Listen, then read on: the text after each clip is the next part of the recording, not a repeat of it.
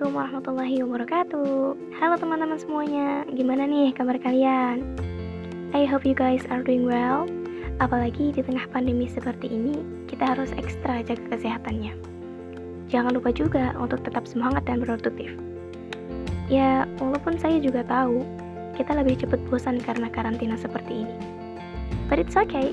Justru ini bisa kita jadikan kesempatan untuk coba hal yang baru.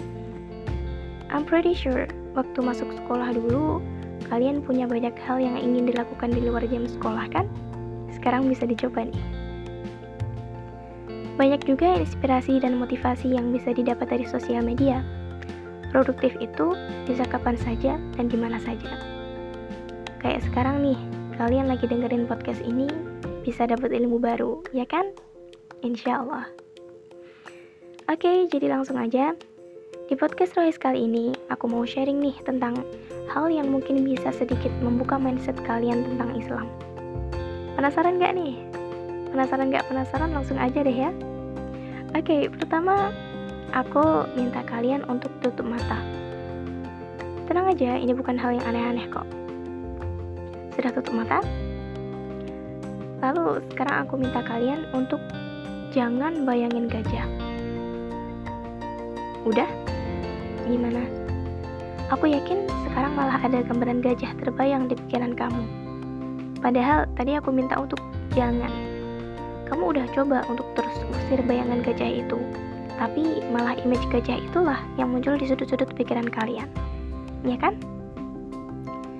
Jadi aku mau tarik kesimpulan nih, bahwa sesuatu yang telah kita dengar atau lihat, sesuatu yang udah masuk ke pikiran kita itu akan terus ada di pikiran kita. Hal itu gak akan pernah terhapus. Ya, kecuali mungkin terjadi sesuatu sama memori kamu. Tapi itu akan tetap berbeda antara pikiran kamu saat belum mengetahui sesuatu dengan saat kalian sudah mengetahui sesuatu. Kayak misalnya anak kecil yang tadinya gak tahu gajah itu apa, belum pernah lihat gajah. Lalu suatu saat dia lihat dan dia tanya, "Itu apa? Itu gajah."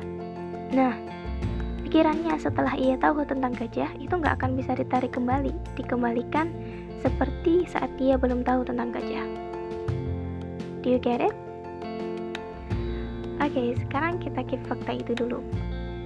We move on to zaman kita sekarang. Kita sebagai remaja tahu ya bahwa sekarang itu ada banyak film mengenai education sex. Film yang mengisahkan tentang remaja yang accidentally hamil karena seks di luar nikah.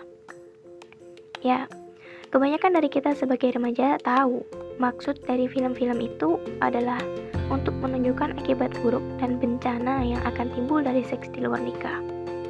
But, sekeras apapun film-film itu mengkampanyekan untuk hindari seks pranikah, faktanya yang muncul di pikiran remaja adalah tentang seks pranikah itu sendiri.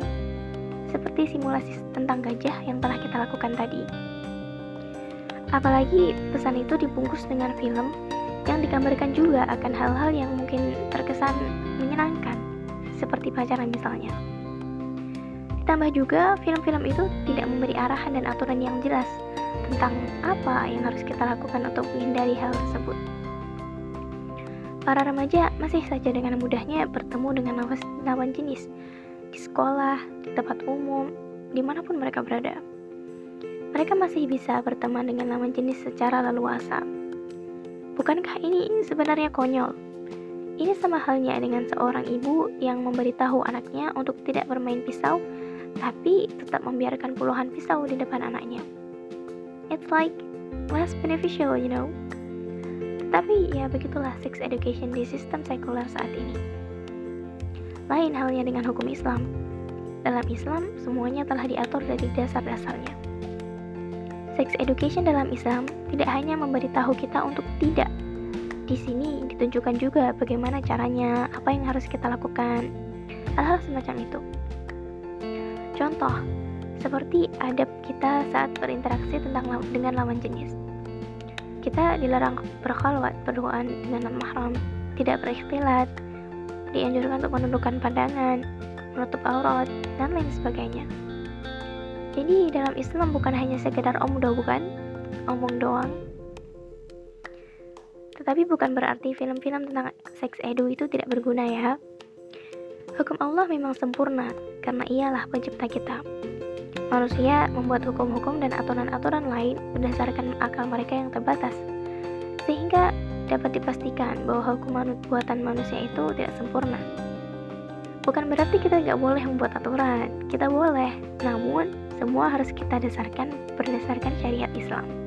Apalagi kita adalah seorang muslim. Okay, so I think that's all from me. Semoga kalian bisa memetik hikmah dari yang saya sampaikan di sini. Selamat beraktivitas semuanya. Have a good day or night, dan salam produktif. Assalamualaikum warahmatullahi wabarakatuh.